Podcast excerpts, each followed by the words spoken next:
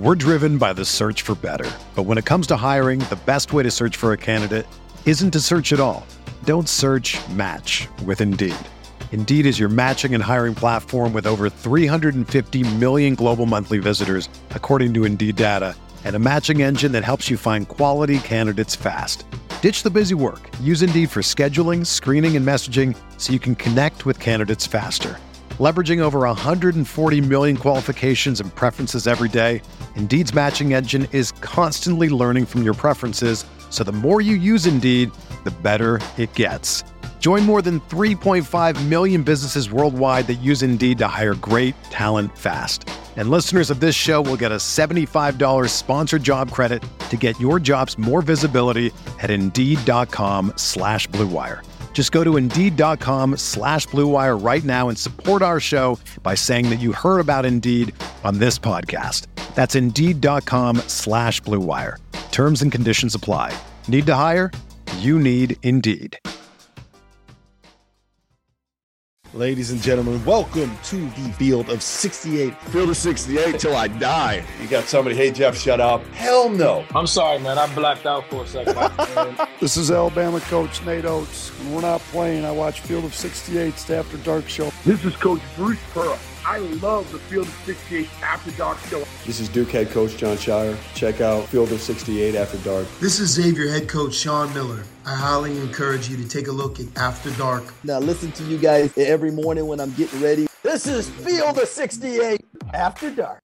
Welcome to the Field of 68 After Dark. It's a thirsty Thursday tonight here on the Field of 68.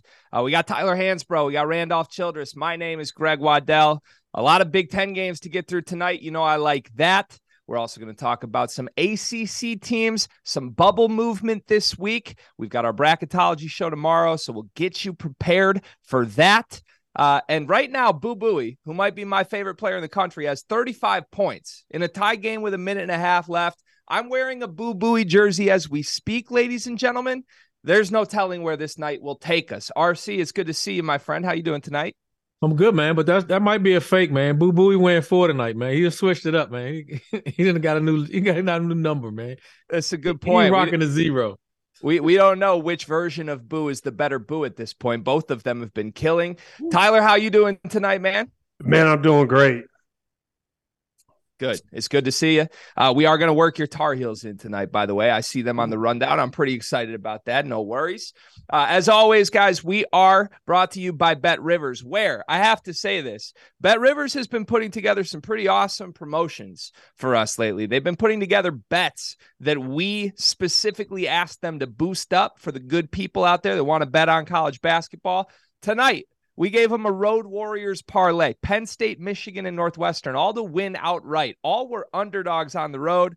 We're two for two. Northwestern had a huge lead. If they can secure this victory, that paid out plus 1970 at Bet Rivers. Crazy money. $100 bet would win you almost $2,000. So go to Bet Rivers. Make sure you lock in on those boosts with us. We are live on Sirius XM channel 84, College Sports Radio as well. Uh, you can watch us on the Field of 68 YouTube channel. Make sure you throw us a like, jump in the comments. We will answer your questions every single commercial break and after the show on the afters. All right, we're going to start in the Big Ten. We're going to start with my basketball team.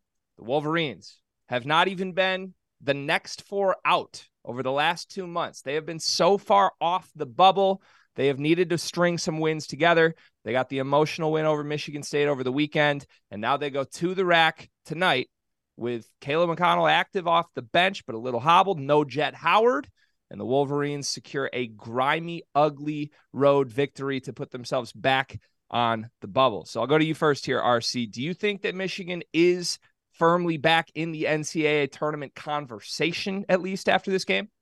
I think they're in the conversation. I mean, they got some work to do. I mean, they got to finish the season strong. I mean, they're right there. What they're 17, 16, and uh, 12 now. Uh, I mean, you, you got to finish the season strong. You can't go 16 and 14 or anything like that. They got to win out. And uh, but they they've won five of their last seven.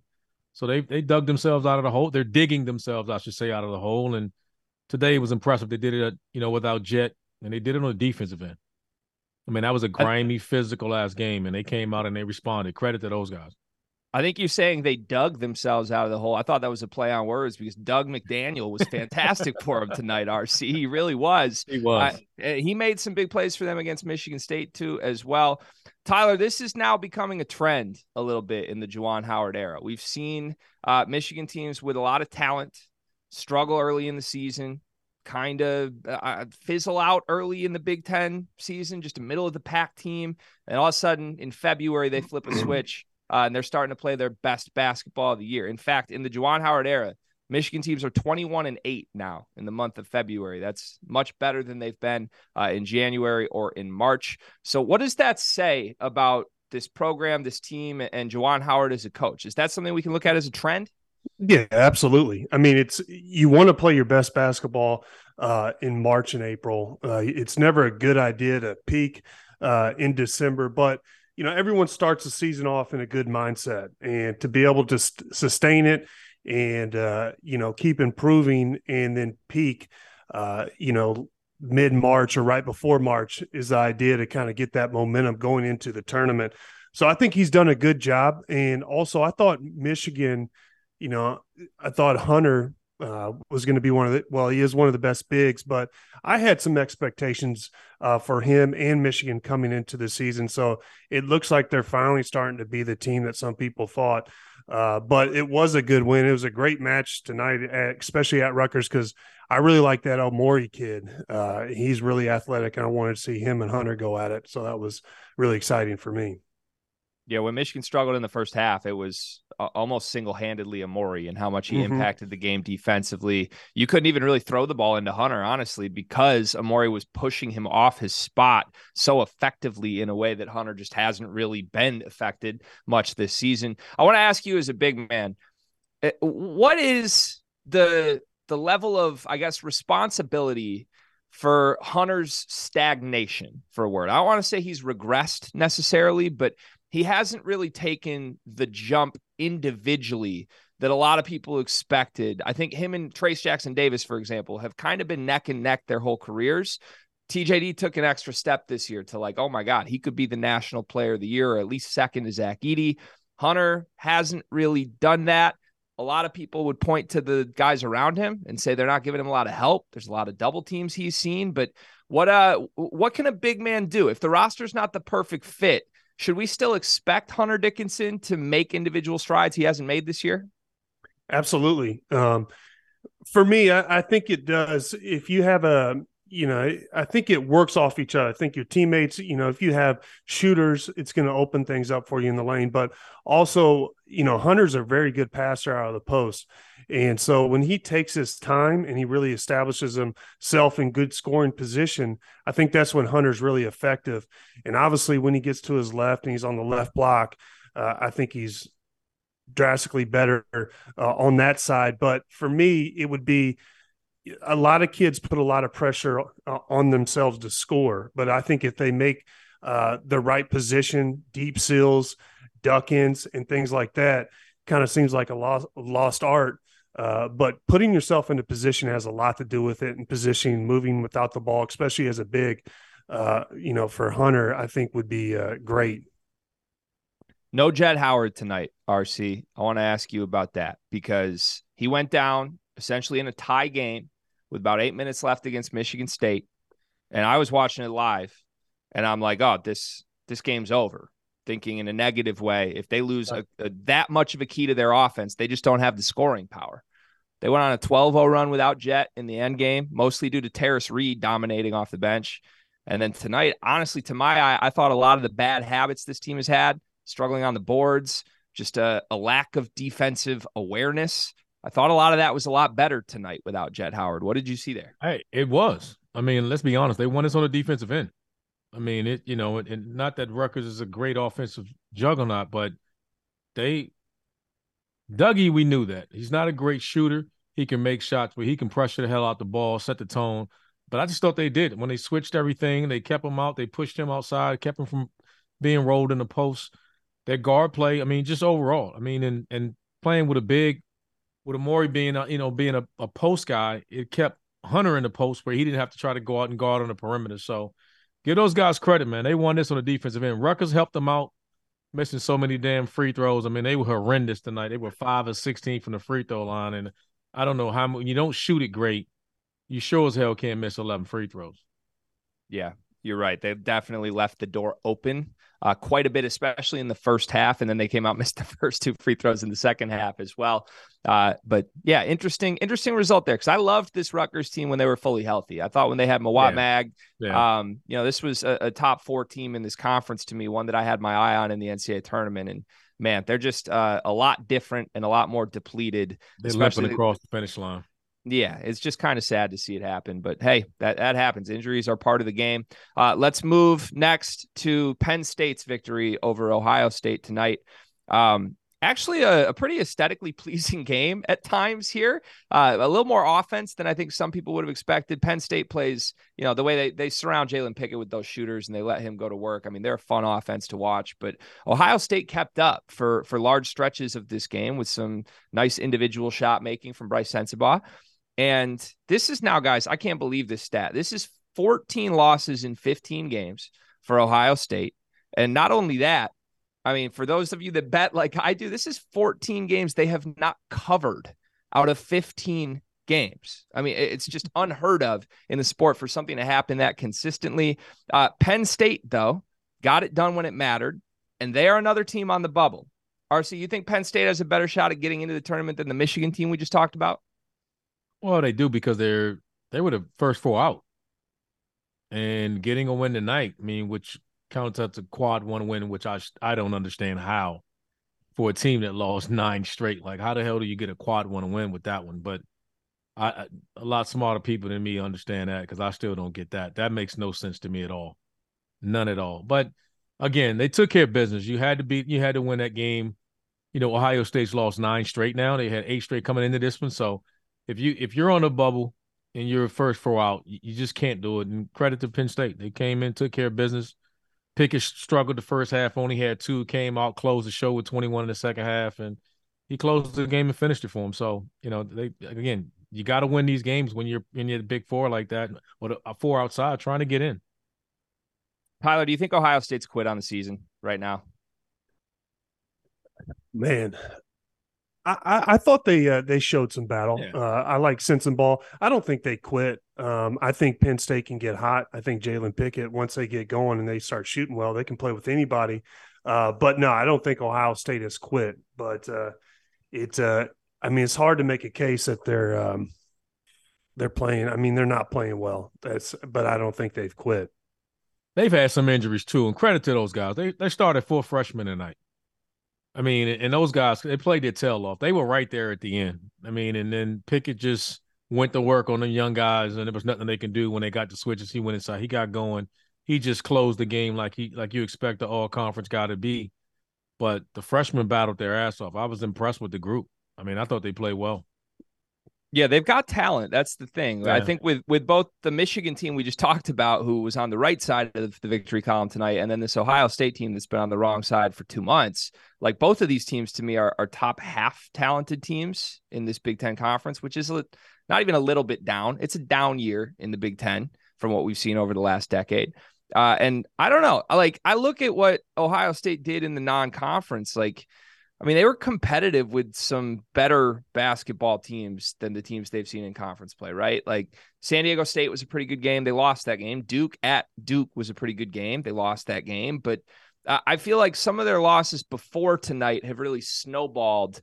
And I give them credit tonight for making it close, which you would hope they can do against a, a bubble team in Penn State at home. But to me, I, I, really do feel like a lot of it was just making shots that they haven't made in a couple weeks. Um, I want to ask about Holtmann a little broader before we wrap this segment, though, because he's now, uh, I'm going to pull it up to be exact here. I believe this is year six at Ohio State for Chris Holtmann. Year one, uh, this is six. I got it up now. So, year one, he inherited a couple upperclassmen, Keita Bates Diop and Jae'Sean Tate, who were pretty dang good, 25 and 9. Mm-hmm. Every year since, he's won a maximum of 21 games. He's lost a minimum of 10 games. Every team until this year, he's been safely in the tournament, but there hasn't been much of a high ceiling either at the national level or even in the Big Ten. He's been around a fifth place finish every year since he's been here. No Sweet 16 appearances in his six years at Ohio State. Uh, should his seat be hot at this point after one year like this one? Are you serious? I'm serious, RC. You really believe that? No, I'm just asking. I, I'm just asking. I, I can't see how. I mean, why? Well, I think based on they're not depleted of talent. They've had their share of injuries. We just talked about that. Who so are the injuries on this team though? Just Zed, just Zed, that key, right? Zed had well, he but it was nagging. It was like a shoulder injury. So even when he was playing, okay. he wasn't healthy. So you can't, you know, for you punishing him for trying to tough it out. And it's a shoulder deal. So, you know, what do you what do you what do you think? I mean, what do you expect from a guy? I'm not saying this to you, but just in general, you know, take it from somebody that's had three shoulder surgeries. When they start giving you trouble, then it's it's it's not much you can do. So yeah it's down year. I mean, and if you and for the people, I would say, I know there's a lot of talk about wanting them out of there. For who? Fair. Do, do you not think that his seat is a little bit warm though? I mean, for one year you, not making the tournament. Well, they've never made the Sweet 16 either, right? Okay. I think it kind of comes back to like like what's what should be the expectation from a fan base of Ohio State basketball? Like is their expectation to compete at a national level? Because I don't think Holtmann has shown signs of that at all, even with the good recruiting classes. I, I look, I think it's crazy because you're gonna you're gonna fire him for who you know whatever. It, it's like it's like Texas. We talk about we always talk about this with Texas sometimes. All right, you don't want to you want to get rid of one coach then you want to get rid of it's correct me if i'm wrong who was that i'm sitting here thinking who was the first coach they got rid of shaka Texas? no before shaka um tennessee rick, rick barnes rick yeah, barnes. barnes. so yeah. you get rid of rick barnes and you get rid of shaka and both of them have top 15 programs in the country so what is it they can't coach or is your expectations unrealistic. Like that's hard as hell. Like how many teams we're sitting here right now talking about your current like we never thought Carolina would would be a bubble team. Never thought Carolina would be a bubble team. And we're sitting here talking about being a bubble team. Like the times have changed. And so and so to sit here and expect to think that you are like there's no how many national championships banners are hanging in Ohio State? Are you serious? This ain't football. Like what are we talking about here? like, like so getting to the tournament, Ohio State basketball is so great that getting to the tournament every year, giving yourself a chance, is like old news. Yeah. It, it, right now, getting to the tournament is old news for Ohio State. That's the thing, okay. right? Okay. All right. Well, let's see. All right. I, I think he's under pressure. I mean, it, I, I feel like coach, coaches. I mean, coaching changing is happening. I mean, it's it's so quick now. I mean, people expect somebody just to come in and and win in the first three four years, but it takes a while to get uh, the program turned around. And I've heard, uh, you know, Wes Miller's a good friend of mine, and he says how hard it is to take a program and build it up to make it a you know a competitive and get into the tournament. That's at UNCG, uh, but you know it takes a while. Yeah, that's fair. I'm not saying he should be gone for the record. I am just asking the question. I think it's a fair one uh, because this year's team, I mean, to me, they should be a lot better than 11 and 17.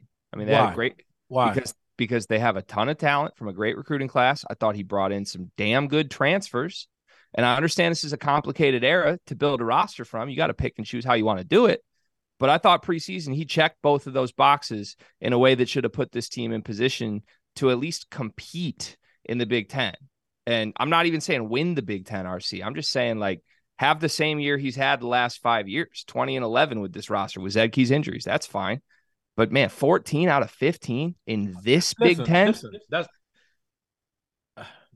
I, I just think it's a lot harder than people think it is. I, and if that okay, all all I say is this with that: if the, the the the seed is so hot after not making the tournament in one year, who in the hell wants to come in there and take that job?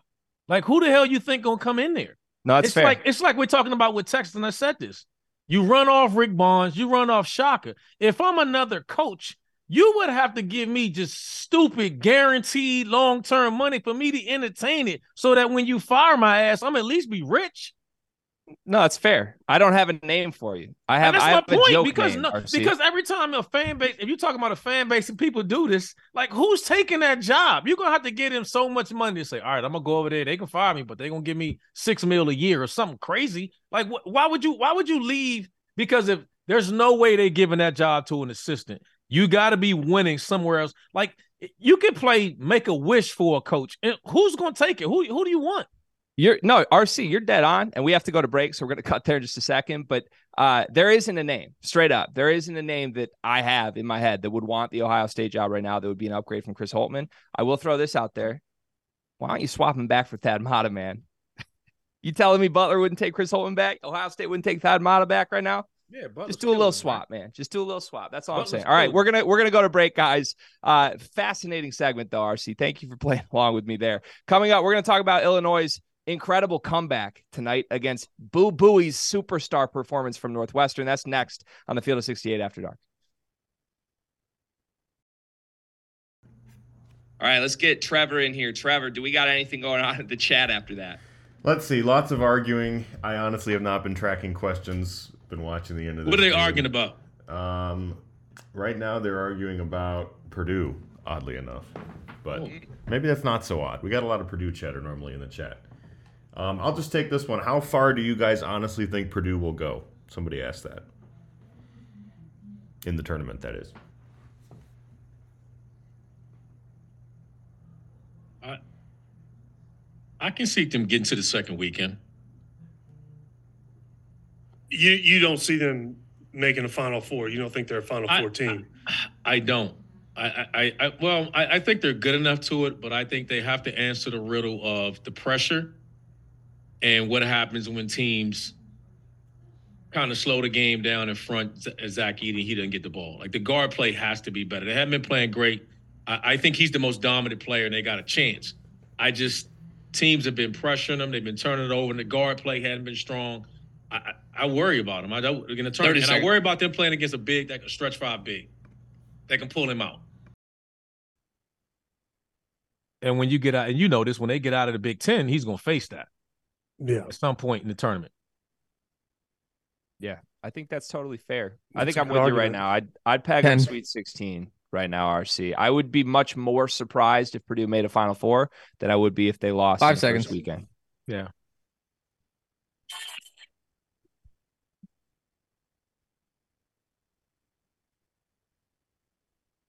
Welcome back to the field of 68 after dark. It's a wild night in the Big Ten Conference, which means I'm right at home, gentlemen. I love wild nights in the Big Ten Conference. Uh, I've got Tyler Hansbrough with me. I've got Randolph Childress with me. We are here live on Sirius XM channel 84. The YouTube chat is going off right now, talking a lot of Purdue. We're answering questions in the commercial breaks, and we'll stick around after the show as well for the afters. You can throw anything you want at these guys, and we'll get those questions answered. Uh, we're going to move to an incredible comeback tonight. Illinois chased down the Northwestern Wildcats to get a victory tonight. Northwestern uh, had a huge lead early in this game, essentially from the very start. They were up 37 to 19 at halftime of this game. Illinois outscores them 47 to 25 in the second half uh, and overcame Boo Buie's 35 points tonight for Northwestern in large part thanks to a great second half from Terrence Shannon. He made four threes in the second half. Uh, Tyler, I'll throw to you first here. This Illinois team has had some of these topsy turvy moments this season. They've had games where they look like talent wise top five team in the country. They've had games where they look like a non NCAA tournament team. You saw both sides of that coin tonight. When we get to the moment of the season where it matters, when it's win or go home, which side of Illinois do you think is more likely to show up? Uh, it's hard to say, and I think they rely on the jump shot too much. Uh, from the times I watch them, if they're not hitting, and tonight it looks like they shot twenty nine percent from the three, seven for. Let me see here. What's it say? Uh, 24. yeah, seven for twenty four, which it's not great. It's a lot. I mean, I, I don't know. I mean, I, I watched them. Uh, I was really disappointed when they got blown out by Mizzou in St. Louis. Uh, and I've kind of watched them go up and down. It's been a peak and valley year for them. Uh, I'm not really sold on them, but I think if they get the momentum and they get rolling, uh, I mean, they can play with anybody, but I'm not I'm not sold on Illinois being a deep tournament team. RC, what about you? I won't disagree with that. I mean, they'll they'll get in. I, I would like to see, you know, piggybacking off of, you know, Tyler's words. I, I would like to see Dainja touch the ball in the post a little bit more, play through him a little bit when you're not hitting. You know, you go a couple of possessions and you're not making shots. You know, um, Shannon, sec, you know, second half of the game stepped up, carried him, showed what we thought he was as a player, and credit to those guys. They've been through a lot this year early on. Uh, you know, we heard rumors about the locker room, guard play, everything that was going, a lot of distractions there, and they seem to have figured things out. And credit to them, credit to the coaches and the staff. I mean, that's that's a, you know, their team is sitting pretty good right now. They're in the top half, top five of the league, and they're headed to the tournament. And you know, once you get in, you just figure it out. Yeah, I don't think there's too many coaches in the country that can totally pivot the direction of their team from what it's supposed to be preseason to what it becomes midseason successfully than Brad Underwood has in the past couple years. Like uh, I think back to I think it was last year that like preseason Brad would tell everyone who would listen, this is Andre Curbelo's team. And then a month and a half into the season, he was coming off the bench and they had a totally different identity and they were the best team in the Big 10 for stretches of last season. And I think that's sort of happened again this year, not to make it specifically about the the transfer who who left the program and Skyy Clark, but um, you know, I think they've just had to kind of redefine their identity multiple times. Sometimes it's been Terrence Shannon's going to be our everything. Sometimes it's going to be we're going to really feature Matthew Mayer offensively. Dain Dainja, like you said, has come into his own and been a lot more featured as an element of their offense. And um, the thing that strikes me about them right now is they do have so many different ways they can beat you. Like three of them I just mentioned. Coleman Hawkins, haven't even mentioned him. He's a triple double threat some games, but um, I don't know that having so many different ways to beat you is necessarily better than we have one way to beat you, but we know what that way is, and we build our entire identity off it. That's what scares me a little bit about Illinois. You're you're rolling your eyes at me on that. No, no, no, no, no, no, no. I, I, when you say many ways, I don't think that's a bad thing. I just think that they don't have that dude, so they got to play that way. Terrence Shannon's so, not that dude. He's been damn good this year, man. He, he's good. I'm not saying he's not, but he he can struggle some from the perimeter. Tonight he didn't. He was four or five from three. He shot well. He played well tonight. But this is the same same team that had 19 points at the half. Yeah, it looked like it was going to get blown out of the building. I, I, I just think that what you're talking about is just coaching. It's just like, hey, let's see what we got. You know, your his team has changed. You had Skyy Clark there at one point in time. You probably thought you were going to play one away, and then you get there, and it's like this ain't working out. And then we got to adapt. You know, you, you talk about playing through Kofi last year and everything, you know, change, and now you got a whole new team, a whole new identity. It's not. It's different than like you said. I'm just. I pick on Carolina again. When you came in, it was like, hey, we running this system. It's work. We know it works. You come in, you do this job. You know it works. It's different than. All right, now these guys are leaving. It, you can do that when you got dudes coming in like that every year, but when you don't, you got to figure it out. Yeah, I think there's one thing about being roles defined and coming out there and knowing what you do, and you know, it's it's not really good all the time to come out there. All right, let's see who's good, who who's going to show up tonight. Um, if you have a system and you know how to play, then other guys and other things can step in, and you know, uh, you know, consistently what you're going to get on a night in, night out basis. Yeah, I think that's a good way to put it. I think you just said what I was trying to say much better than I did, Tyler. So I appreciate you for the assist there. Uh, I want to flip to Northwestern before we have to go to break here because I really came into this show. I'll be quite honest with you. I was hoping and expecting we were going to talk about a Northwestern victory because I have a massive crush on this team. And with how good they played in the first half, I was ready to to hang the banner and talk about their potential in the NCAA tournament and how special this is. Blah blah blah. I'm sitting here in a Boo Buie Northwestern jersey right now, people. I got to throw my crazy comparison at these guys. I told them pre-show I was going to whip it out. Tyler, there's a, a backcourt that Boo Buie and Chase Audige remind me of. You got any guesses what that might be? Don't do it. It's RJ Davis and Caleb Love. They remind me of a man. Listen, these guys are off the leash. They are just willingly allowed, and it, honestly, everyone wants them to go win games with them shooting 20 times a game each. and mm-hmm. they've been historically inefficient guys. But man, when they get hot and they're both cooking at the same time, I don't think anybody in the Big Ten can beat this team. And that, that maybe that's not saying a lot, but like that matters in March, man. Hey, they're ranked, uh, you know, and and um, that's a that's a whole different comparison. I hate comparisons, but um, you know, it's um, the problem is I don't think they have a big like Armando, and no. so when you, I, I think they're they rely more on those two players than what I mean. Carolina you know, they can RJ and Caleb can have an off night. Armando can step in and have a big night. Uh, Northwestern doesn't have that, but Northwestern has been exciting to watch. They get up and down, they run, they play hard, which um, is exciting to watch as well. They're better defensively than Carolina. I think that's the best way to say. It. They're a better defensive team, and that's why they can. That's why they're winning, and their guards are just closing games. They're just better defensively. Yeah, that's absolutely true. And I think Audige is a very, very large part of that with how good he's been as a two way player this year. Uh, a lot of growth from those two because I tell you what, guys, I watched a lot of Big Ten basketball. I have seen teams built around Boo Buie and Chase Audige lose a lot of basketball games. Nobody would have picked those guys or Boo Buie to be first team All Big Ten. And I, I think that's a foregone conclusion right now.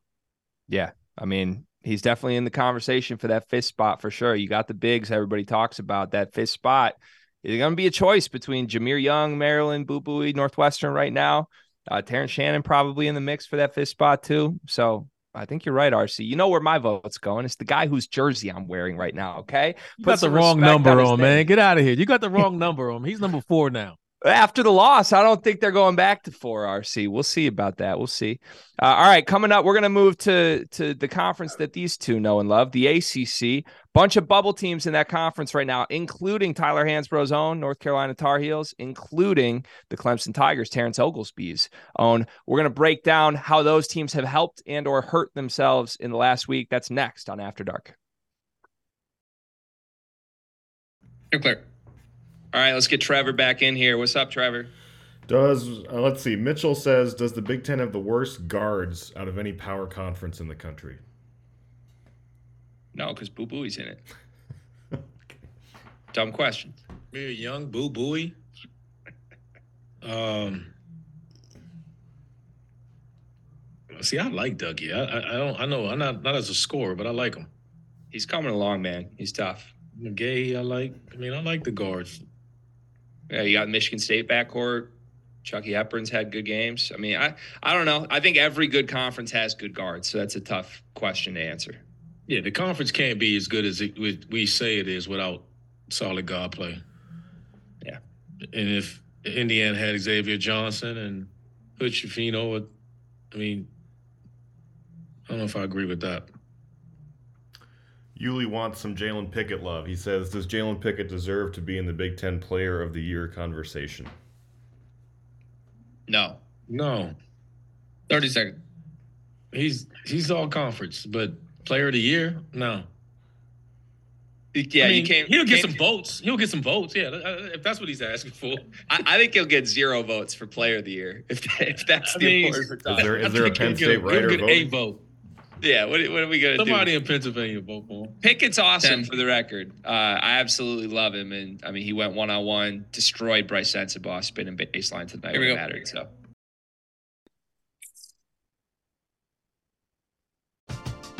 We're driven by the search for better, but when it comes to hiring, the best way to search for a candidate isn't to search at all. Don't search. Match with Indeed. Indeed is your matching and hiring platform with over 350 million global monthly visitors, according to Indeed data, and a matching engine that helps you find quality candidates fast. Ditch the busy work. Use Indeed for scheduling, screening, and messaging so you can connect with candidates faster. Leveraging over 140 million qualifications and preferences every day, Indeed's matching engine is constantly learning from your preferences, so the more you use Indeed, the better it gets. Join more than 3.5 million businesses worldwide that use Indeed to hire great talent fast. And listeners of this show will get a $75 sponsored job credit to get your jobs more visibility at Indeed.com slash BlueWire. Just go to Indeed.com slash BlueWire right now and support our show by saying that you heard about Indeed on this podcast. That's indeed.com slash Blue Wire. Terms and conditions apply. Need to hire? You need Indeed.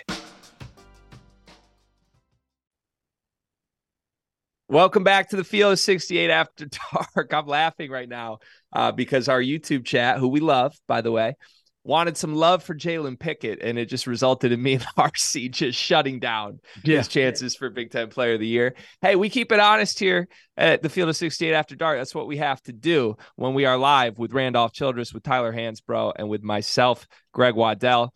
Uh, guys, we're going to move to the ACC next here, and we're going to talk about a couple different teams uh, that are on the bubble a couple teams that aren't on the bubble, but teams that have helped and or hurt themselves in the last week right now. Let's start with North Carolina. Tyler, we obviously are going to go to you here first. We've asked you about this team a bunch of times this year, and I feel like the last few weeks it's starting to it's starting to dwindle. Like hope is starting, the light at the end of the tunnel is growing smaller and smaller a little bit, and then they survive that game against Notre Dame. I mean, I think it would be fair to say you lose that game to Notre Dame, all of a sudden you are out of that picture. Right now, they're still firmly on the bubble. I'm sure that's what our bracketology guys are going to tell us when we do the show tomorrow. Uh, but let's just start broadly. Where are you at with North Carolina right now? Are you happy with how this team is playing? Do you think they should be further ahead of where they are? Uh, no, I'm not happy. Do I think they should uh, be farther along? Absolutely. I mean, the preseason number one team in the country, and I don't think anybody uh, you know, it's Carolina fans or in the program are really satisfied uh, currently, but um, they are a bubble team right now, in my opinion. But it doesn't mean that um, they're going to have their opportunities. They have two quad one uh, opportunities coming up. Uh, Virginia at home, then they have Duke at home. Uh, both games favored uh, by Palm, and then they have Florida State on the road. Uh, so they're going to have their chances, but they cannot lose to Florida State uh, at Florida State. I think that yeah, you know, road has been the road has been a difficult uh, task for North Carolina. I think we're three and seven on road games. Uh, so we go up to Notre Dame, and the first half was just awful. Uh, the guys' body language, they came out, they had zero assists at halftime, and they've done that before. And I've always wondered if they're going to go a whole game without having one assist, which would be really impressive. Uh, but they did come out in the second half and they their body language got better and it looked like they were competing. And for me, I can take losses, uh, but if you lose the right way and you compete and you share the ball and the chemistry is going the right way, I mean, I'm fine with losing, but it doesn't seem like we've we've been clicking at times and guys have been excited to play basketball. Uh, it's just kind of been one of those years where uh, it just doesn't seem like everybody's really on the same page right now. Uh, so it's you know it's been tough. Tyler, I got a question for you as, a, as an alum. Do you bring them back? I think everybody's eligible to come back, but Leaky Black. Like, is that is that from what you see? Do you bring it back? If if you wanted to bring everybody, if Armando said he's coming back, if Caleb Love, RJ Davis, all everyone said they wanted to come back, do you bring this group back? Absolutely. I think once you have more talent, you bring them back.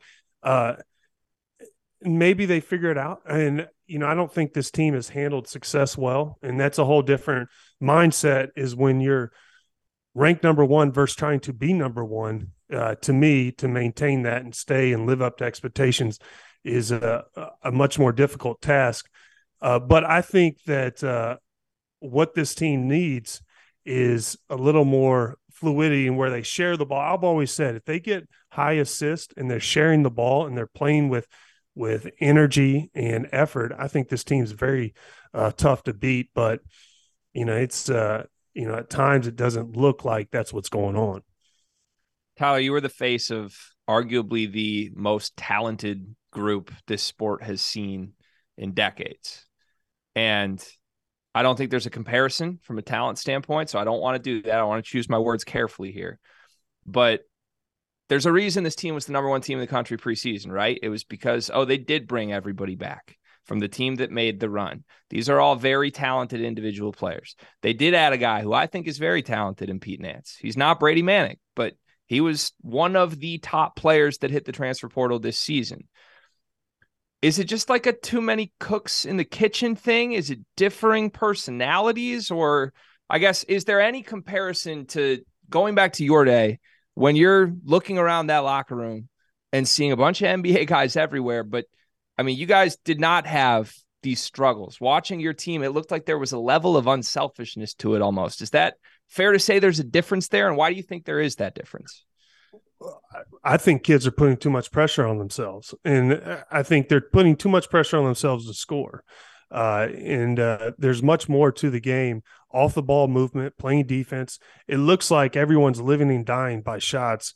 And you know, if if I were you know looking at it, and I don't have much, you know, I'm not inside or trying to gather information, but uh, if they were just to stay in that locker room and start acting like they enjoy the game and playing with you know, a little more, you know, effort. And it looks like their body language got a little better and start fighting for each other. I think the season would turn around. This season is not over. And a lot of people are, are, uh, you know, it, there's a lot of negativity because it is Carolina. They haven't lived up to the expectation. So it's easy to point that out but there's some there's some big opportunities coming up and they could win they could win outright in the regular season and then make a little deep uh, ACC tournament run and and I don't even think they're a bubble team I think they're in and if they get clicking and get it figured out there's no reason this team can't make a deep run I mean just like they did last year is Hubert the right guy for the job absolutely I mean you know, first year he goes to the Final Four, almost wins the national championship. If he won last year, we wouldn't even be having this question. Uh, you know, I, I don't think this is on Hubert at all. I think Hubert's done a great job. Uh, it's actually pretty early to give him a, you know, a evaluation at this point in year two. Uh, let's see what he does with some, you know, some of these recruits coming in. He has a great recruiting class coming in. Uh, you know, I think, uh, you know, it's it's awful early to to start questioning that. RC, do you agree? I mean, that's this is right back into our conversation again, right? Like this is stupid to have this so early. I think it is. I mean, yeah. I tell you what, how many schools would take a national championship, one rebound away from winning it, and then sitting here right now with questioning whether they're on the bubble or whatever? I mean, they're, they're right there. They got, like you said, they got two quad one wins to go, and we're questioning whether he's the right guy for the job. Like, uh, come on, man he got the number one 24 rec recruiting class in the country right now. Like, what, like, what are we talking about? Yeah. I think there's a difference to uh, comparing what we did having this conversation two segments ago with a guy in year six versus comparing it with a guy in year two. Um, and a guy in year two, by the way. But who... no, no, no, no, no, no. The difference was there's a difference because Carolina, it's about hanging banners. There's a yeah. difference. There's not, that's a Fair. national championship place. So when you go there, you look at them jerseys, you know, it's like, hey, I, I, I want to be a part of something. That's why all the expectations from this group is because this group was was close to joining that. And I get now because the betting and the fans and everything else, but some of these programs, like there ain't no banners up there. You don't even yeah. have conference championship banners, and then you firing coaches. Like, man, get out of here! Like, stop it! Like, like there's levels to this. It ain't a whole lot of Carolinas out there. Like, like, like, stop this foolishness. That's a great point. It's a great point. Uh, I'm glad you made it. It's a fantastic point. We should not ever put Ohio State basketball and North Carolina basketball in the same sentence. Just should not. Um, the only other thing I would add to the the Hubert being the quote unquote right guy conversation here, you earn yourself leeway, one with a national championship appearance so early, but two, when you extinguish the career of Coach K. Like that matters. Okay. Like mm-hmm. come back to me in two years, maybe if we're still in this exact spot where we're out of the bubble. But this was not just like, oh, he made the tournament, mm-hmm. whatever. No, he sent Coach K packing. Coach K is now on the sidelines, and he will never be able to say he beat Carolina in his final game at Cameron or in the final four with a national title appearance on the line. That absolutely matters, and no one can forget that. Let's move on from Carolina quickly before we have to go back to break. Um, uh, uh, let's talk Pittsburgh. They're currently a 10 seed in our bracket right now. You guys got a chance to sit down with Jamarius Burton. We're going to air that interview in just a couple moments. But before we do, RC, is Pitt safely in the field to you right now? I think they're in. They can't have a collapse. But they're they're they're gonna do what they've done all year. They're a tough team. They're a good team. Their guard play is as good as anybody in the country because they're deep and they got a closer. I mean, Burton is the real deal. If you hadn't seen him play this year, you, are missing out. I mean, he's a closer, and they're going to be a tough out for someone because they defend their tails off. and they got four guards that can, four different guys that can beat you off the dribble and create, and they all can make shots. Tyler, what do you like about Pittsburgh? Yeah, I like I like Burton in the eye test when they beat Carolina twice. Uh, I thought they're a tough team. The thing that I can't figure out is the net the net rankings that the NCAA puts out. How are they? No one can. Fifty three, but Carolina's forty five, and they beat Carolina twice. I, I just can't understand that. And you know, I look down here and they have a quad four loss that concerns me, uh, which not many teams do. Uh, but you know, if I'm watching them play, I think Pittsburgh is a tournament team. It's not really a question to me. That, that's a conversation we got to have at some point. But the thing, I right, they they started out they were one and three. They had some bad losses early in the year, so that was their quad four loss. But people often say, "Oh, when someone is injured, the committee is going to take that into consideration." There's no way you can look at this Pitt team and see what they're doing now and then question it, and like they're barely getting in. Like it's ridiculous. And that's the one thing I will say. I think that some of these other leagues, and, and I know it's, it's you know it's off topic here, but it's like the Big Twelve. We were sitting here the other night talking about, I think it's West Virginia, and we're like, oh my God, they're, they're, you know these type of teams are in, or you know it's uh, Texas Tech was the record. They were like five and ten. Like, how the hell are you in the tournament and you're you won a third of your games? Like, like so unless unless you're telling me the Houston Rockets and the Lakers and the Warriors are playing in that conference, like get the like get the come on, man. You got big shit. So unless they're in that conference, no conference is that damn good that you can win a third of your games and be a bubble team. Man, stop it. Yeah, I, I think you have a very fair point, RC. All right, we are uh we're gonna air the interview that I mentioned that we have Tyler and RC got to sit down with Pittsburgh's Jamarius Burton. Here's that interview right now. Now, please. All right, joined by Jamarius Burton. It's been a while, my man. We talked a little bit when you were back at Wichita, two years at Wichita. We talked when you went to Texas Tech, a year there. Now you're in your second year at Pittsburgh. What's the journey been like for you? I mean, I feel like it was like 10 years ago that we talked. Yeah, definitely. It's been a while. Um, right now, I just feel blessed, you know, to finally have a home, um, to be and at the right place at the right time around you know the right kind of people you know coaches players um, down to the managers and everybody that's a part of it Jamarius, uh, hey, you're a North Carolina guy, and you handed it to my Tar Heels this year twice in Pitt, and you came into the Smith Center and had 31 on us. Do you get excited to go against the Tar Heels or or Duke, the NC the NC teams, or uh, what's up with that? Yeah, I mean, I I definitely get um, you know excited for the opportunity to play against you know some some um, rivals and some you know great teams you know um, that I grew grew up watching back home. So um, it was fun, you know, to be able to compete against you know the teams that I was watching, you know, growing up in Charlotte, North Carolina. And never recruited you, I assume. Um, in the portal. In the portal. There you go. But not out of high school. Yeah. JB, what turned around for you guys this year? I mean, no one picked you to be in the position you're in right now. And you guys are obviously right there competing for a regular season title, playing as well as anyone in the league. What's what's what's part of the turnaround? Yeah, um, I just feel like regardless of the ups and downs, we've continued to stay together. You know, we've continued to follow coach's lead and continue to pull in the right direction. Um, early on, we had suffered, you know, a couple tough losses, three three loss stretch that you know kind of um, punched us a little bit, but we went back to the drawing board. We continued to stay together um, throughout this run, and it's paid off. Yeah, you were one in three to start the season. I think a lot of people don't remember that.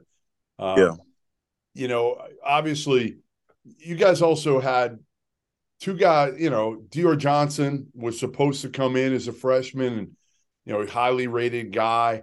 Hugley was supposed to be the guy this year and you didn't really have either one of them all year. It's really right. been done with transfers. You know, you a couple yep. years ago, Nelly Cummings obviously has done a great job transferring from the, the Patriot League. Blake Hinson, we don't even remember him. I mean, he was out of college basketball for a year. What, right. what did you think when you kind of saw this team put together in the offseason? My guess is you didn't know these dudes at all. Um, no, I didn't. Um, I had a little run in with them, you know, prior to them coming over here. I played um Blake when he was at Ole Miss, And when I played at Wichita State, I played Nelly last year here um, when he came back um, for Colgate. So I just had a little familiarity with everybody's games. And then we just got together this off season, you know, leading into the season. And we just was able to develop some genuine relationships that's carried over to the court. Uh, Jamarius, you guys are a half game uh, out of leading the ACC, uh, taking first place. You're at Syracuse, or you have Syracuse, you're at Notre Dame, and then you're at Miami. What would it mean to to Pitt for you guys uh, to win the regular season ACC title? Yeah, um, it would mean a lot. You know, um, for this program to have um, been, you know, losing for the past couple years, for us to you know be able to galvanize as a unit um you know to really create a culture a family culture and to be able to you know finish it off on top would mean a lot. Let's talk about you individually. You know what the team goals are that hadn't changed. I know your coach. I know the type of leader he is and what you guys have done for him. Let's talk about you. I mm-hmm. if I, I I will have a vote and I got you as first team all ACC and you you're right there in the play of the year argument. Is that important to you? Just speaking for yourself, I know you're not supposed, you know, teams to say, "Hey, don't focus on it," but for where you've come from, your story, this team, is it is, mm-hmm. is it more motivation for you for that, like Player of the Year or ACC championship or anything? Like, how do you feel about the individual goals for you? Uh, I mean, as it pertains to me, I always said that um, I'd get what what I deserve, you know, as long as my team wins, and that's always been my priority. Um, and as you can see through my play, it, it differs from the night, you know, and it's whatever my team needs from me to be able to get us, you know, to put us in the best chance to win. And I've been um, pretty consistent, pretty consistent with that all year. And I just, just, you know, look forward to continue to try to carry that over down the stretch. Jamarius Burton, uh, thanks, man. Thanks for joining us after dark. On. We're going to go straight to break, but coming up, we're going to talk about who the best in the West is in college basketball on After Dark. All right, let's get Trevor back in here. Trevor, it's been a while. I think I, I turned it over instead of getting the wide open assist on going to break there. That's on me. Uh, what questions we got in the chat right now? That's okay, Greg. Sometimes you pull a Coleman Hawkins, sometimes you pull a Boo Buie, you know. Um, somebody Somebody did ask in the chat when you guys were talking about tournament teams. They said, "Do you guys think that there should be a cap on the number of teams a conference can get in?" They mentioned the Big 12, you know, having as many as 10 in the discussion, the Big 10 having as many as 10 in the discussion. No. That's tough. That's tough. No. I, I I don't think it should be a cap, but I do have a problem with like we talked about. I don't I don't think any league is that strong where you can be 5 and 10 I mean, five and fifteen or something like that, and be a bubble team. You know, th- th- that's where I'm like, stop it. No league is that damn good. I think that's what's interesting with those two that we just used as a comp here, though. Like in the Big Ten, right now, you've got, I'm looking at it, you have 10 teams between second and 11th that are all six losses to nine losses. Like, not much separates those.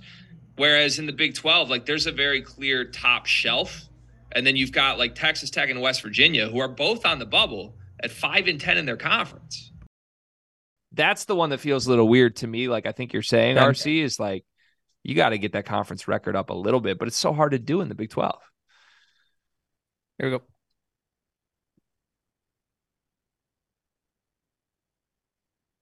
Welcome back to the Field of 68 after dark, fourth quarter time, gentlemen. We are into the stretch run here. We got Tyler Hansbrough. We got Randolph Childress. I'm Greg Waddell. Uh, we're going to talk who's the best in the West. We got three teams in actions right in action right now. Excuse me. We have Gonzaga beating San Diego. We have UCLA ahead of Utah. We have St. Mary's beating Pacific right now. We also have a fourth team, Arizona. They're not in action tonight, but they warrant insertion into the discussion here. I have a very simple question. I want both of your answer to this. Who's the best team out of that group of four? Who's the one team you would take come March when it matters most? Gonzaga, UCLA, Arizona, or St. Mary's? Tyler, let's go to you first. UCLA, uh, and I, I, like Mick Cronin. I think they've had uh, you know deep runs. Uh, two years ago, I think Final Four. Last year, Elite Eight. Uh, I like their players. I think they play tough. They're big defensive uh, mindset. So I got to go with UCLA. RC, I agree. I don't know how you how do you not go with UCLA. I mean, there's experience here. There's there's deep tournament run experience here. They they seem to be getting healthy at the right time, getting everybody back. I, I just like their team with Clark and Singleton. I I, I you know, I, we talked about the guard play. We always know what about Tiger Campbell and those guys. I, I I think their depth. The biggest thing is they got a defensive mindset. So no matter who doesn't play well offensively, they're gonna lock up and, and play physical, you know, and get after you defensively. So they're a team that I think that wouldn't surprise me at all if they end up in Houston. How far off is Arizona for both of you from UCLA? Is there like a clear separation between those two teams? If, like we've talked about, uh, you know, they're bigs. You know, I could see them getting pulled out against a team that runs a lot, uh, make them guard uh, on the perimeter. We talked about that with uh, Purdue earlier, but eh, that's only concern. But no, I don't think Arizona's too far off. I think they're capable of a deep run. I, I actually like Arizona a lot. I like him. I just think they're a step. You know, they're they're step below. If I had to pick, like I said, my preference would be UCLA. I, you know, Arizona can they're going to score. They're good. I mean, they they play a unique style in a sense, playing with the traditional two bigs. We've talked about that in nausea about that. I mean, you know, when you get in small ball lineups, that's a problem. But their bigs are damn good, and they're going to be a tough ass out. So here's what scares me about UCLA relative to Arizona. I think we've seen Arizona rise up in the best games they've played this season. I mean, you look at their losses at Utah, at Oregon, home to Washington State, at Stanford. None of those are good losses. I'm not saying that's a, a good thing to have those losses, but you look at their wins, man. San Diego State and Creighton on a neutral, Tennessee, UCLA, like they have beaten some great teams this year. You flip to UCLA. As of right now, UCLA has beaten two teams this season that are firmly in the NCAA tournament. Maryland, that win was great. They went to Maryland and absolutely stomped them. And then Kentucky on a neutral floor. You know, a couple weeks ago, we weren't sure Kentucky was in the tournament. Does that scare you at all, RC? That like we just really haven't seen UCLA beat the elites yet this year? They struggled early right? I mean, they came out, they, they struggled early in the year. And, and so uh, we know what their identity is. Let's say that. We know the head coach, we know what their identity is. And that's what we're banking on. That, that That's what we're talking about when you talk about certain coaches. You know their identity. They've responded since then. They've won six straight. Um, some of that is again what's hurt the conference when people talk about it. They consider the Pac-12 as not necessarily strong. I know USC is a team that was right there in that group of you know, who's right there on the bubble as well. And so I I just like what they have. They got guys that they're tough, they defend, they're battle tested. I just think when it comes all said and done, they'll be right there in the end. Okay. I really want to see them get that last game of the season. They host Arizona. Right now, UCLA has a two game lead on the Pac 12 regular season race. Uh, it may or may not matter at that point yeah. if they can win out up until then. They've already had it clinched, but I'd really like to see them just beat a team that I I can tell is going to be a team that could make a Final Four. I think that would matter and build some momentum for them. All right, if we remove UCLA and Arizona from that conversation, uh, let, let's just look at Gonzaga and St. Mary's. This is the first year in a very long time where Gonzaga has not led this conference from wire to wire. Right now, they are a game back of the Gaels. Which one of these two teams are you taking in March? Same question, but flip it St. Mary's or Gonzaga? RC, what's your answer? I, I'm only going to say Gonzaga because of Drew Timme only because Drew Timme. I I I I want to say St. Mary so bad, but I really do. I but because of Drew Timme is why that's the only reason why I'm leaning toward Gonzaga. That, that that's I'm just I'd be lying if I said anything different. Tyler, that's a pretty good answer. Can I offer you some Aidan Mahaney as a counterpoint? No, I'm going Gonzaga. I like Drew Timme too much. Uh, old school big man. He's got great moves. Uh, I also like Mark Few a lot, and that's not a knock uh, on St. Mary's, but they do have two quad three losses, and I know they don't play in the toughest conference, and I, I can't figure the quad system out uh, either. But that says something. Yeah, you're right. It does.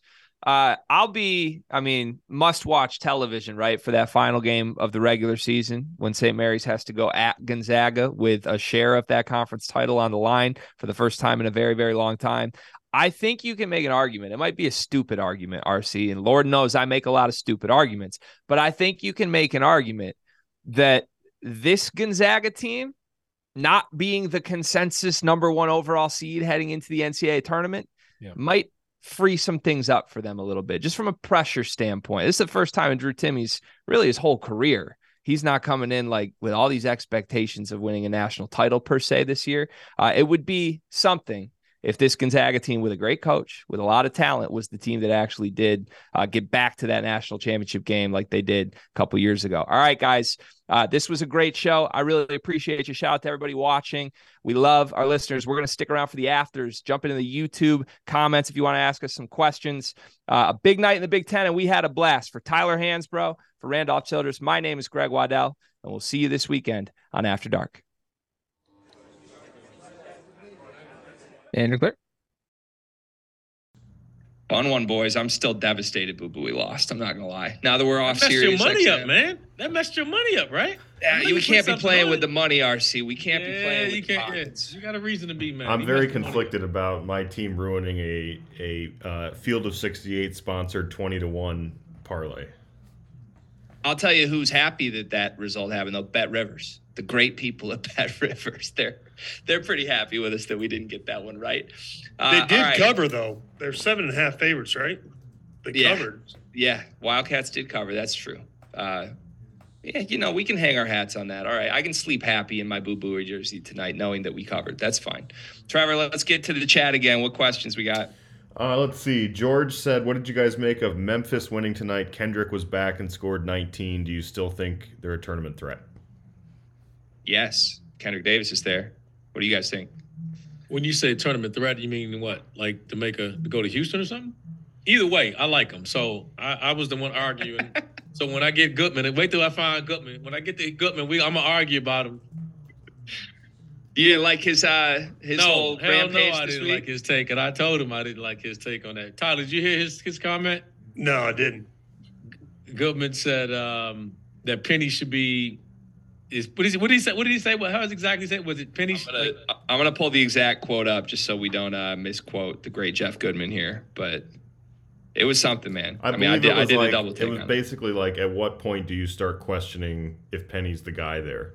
Was more or yeah, less. basically questioned if Penny should be the head coach at Memphis, and I'm like, are you kidding me, dude? His his exact words were, "If you are Memphis, are you okay with being on the bubble every year?" And then the caption of the tweet was, "Is Penny still the right guy for the Tigers?" he, he don't even have a comment on it. They- hey, these coaches, man, we got to quit putting these coaches on the hot seat after you know a bad midseason. I, I don't know. I mean, Memphis, And they're in the a dance. bit. They're gonna be in Yeah, the dance. Yeah. Yeah, I think their faces said it all. I think uh, we also need to get RC on some sort of committee. You should lead a committee on, Hey, you know, hey, coaches' I'm serious. I, I want to know. Like, I, I, I want to know what the hell this, what, what the Nets and everything else is going on, because it's going to change even next year for like the Big Twelve. Everybody talk about the Big Twelve now. Now that's going to change because they're going to add the, the team, so it's it's not going to be home and away anymore. It's not going to be round robin anymore. Now what? Now it's going to be just like the same issues that everybody else having. They're going to have. So if you if you're one of them teams and you got to play Kansas twice, Texas twice, and Baylor twice, like, come on. Or you're going to be a team that's going to be like, oh, you know, we're going to play West Virginia, Texas Tech, like twice. Like that's that's. We gotta get a better explanation for the net. I, I just don't. I'm waiting on somebody to give me a better. wait, waiting on an answer. I'm waiting on an answer. I'm hoping one of you two was gonna tell me, like, explain it to me. Hell I no. mean, w- when Carolina beat Ohio State, that was a quad one win on a neutral court. Now that Ohio State's kind of dropped off, it's not even a quad one. That's why we're quad oneless. And see, I don't, uh, I don't understand it because my thing is this: if I beat you at one some point, like all I hear is like the committee's going to take in consideration what a record's going to be or, or what you were, injuries or whatever. Well, if I beat you and you were top twenty-five, then it should be a quad one win at a time. And then now, because something injuries, whatever else happens, and you're not the same team come March, it's a quad two a quad three. Just like tonight, how the hell is Penn State beating Ohio State, a team that lost 14 to 15, and that's a quad one win? Like, come on, man. Like, I think our boy, our boy KenPom, has to answer for some sins with Ohio State, man. He, uh, I don't think I've seen a team Seriously. be so so off in the Seriously. metrics from what the product is in uh, in all my years of watching college basketball. It's crazy. That's criminal because people jobs is on the line, and, and that counts as there's no way in hell a, a team can lose 14 or 15 games, and it's a quad one win because you beat them at the blank. Stop. Yeah. Like, come on. No, not good. Uh, for the record, Ohio State has fallen all the way down to 70th on KenPom. That's the first time they have cracked the 70s. Uh, just a month ago, gentlemen, they were 20th in the country on KenPom. They have fallen 50 spots in the span of a month. That's what happens when you lose 14 out of 15 games. All right, Trevor, what else we got? Yeah, I've never understood, by the way, why if you beat a quad one team, it doesn't just lock in as a quad one win if the team then loses, but I digress. Um, let's see. Kyle said, if you're a coach, would you rather have 20 blowout wins or 20 close games going into the tournament? Because of what we just talked about is blowouts, right? It's net. net. You got to yeah. win blowouts because of the net. yeah, I think it has to be. But change the system. That's what we're, that's what we're saying. We're saying change the system. Unless you unless unless I got 20 Big 12 close wins. what would be like like who's the team that just has grinded out all these like miraculous wins this year? I'm trying to think of like a high major team. Is there anybody in the I'm ACC? Gonna find, I'm gonna find the luckiest team on KenPom that's a high major. They've got it, it might shit. It might be Providence again. Stand by. I know they've started losing, but like I think for a while it was Providence. Okay, guess the luckiest high major team in the country. It is a tournament team.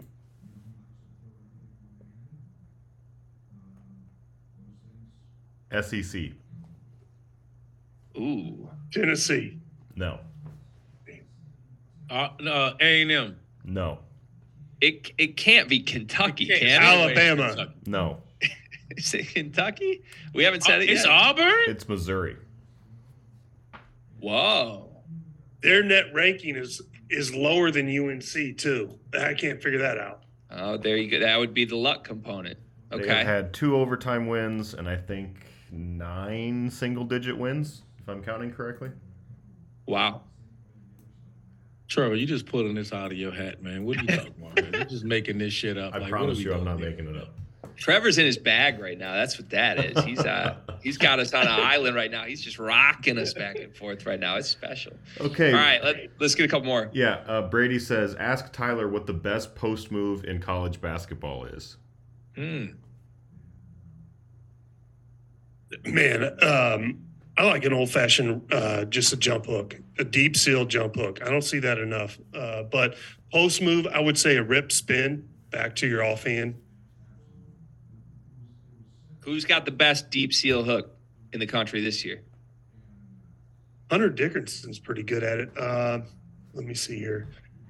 The the young kid for Duke actually, when he gets good position down low, he's kind of old school. Um, Which one, Filipowski or Young? Young, oh. the transfer from Northwestern. Yeah. He doesn't score a lot, but when he gets a deep seal, he's he's all right. Um, Zach Edey does a good job. I think he concedes too much space.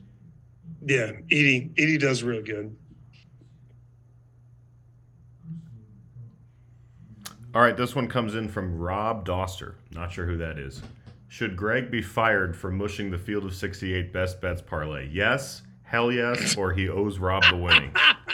That's our Get YouTube him, Rob. Listen, I should. I want to actually read uh, straight from my text messages with Rob Dauster uh, in the last couple of hours here. I first of all, this morning, like first thing in the morning, I sent him Big Ten Road Warriors parlay, Michigan, Northwestern, Penn State, all to cover. Which, by the way, if he had just taken to cover, that hits. By the way, so I'm pointing the fingers back at you, Rob oh. You're the one that went money oh. line here. I responded to that text after Michigan won the game because Rob's gone radio silent on me. I responded to that text. I said four words I said, I want a raise. Northwestern then immediately blew an 18 point lead. Illinois comes back to win. Uh, and my final text to Rob after saying that was, I want a demotion. So I'll take a demotion. Maybe not a firing, Rob, but I, I will willingly accept a demotion here. Man. Uh, Will said Nick Smith dropped 26 points on 14 shots. How much does he change Arkansas's ceiling in the tournament?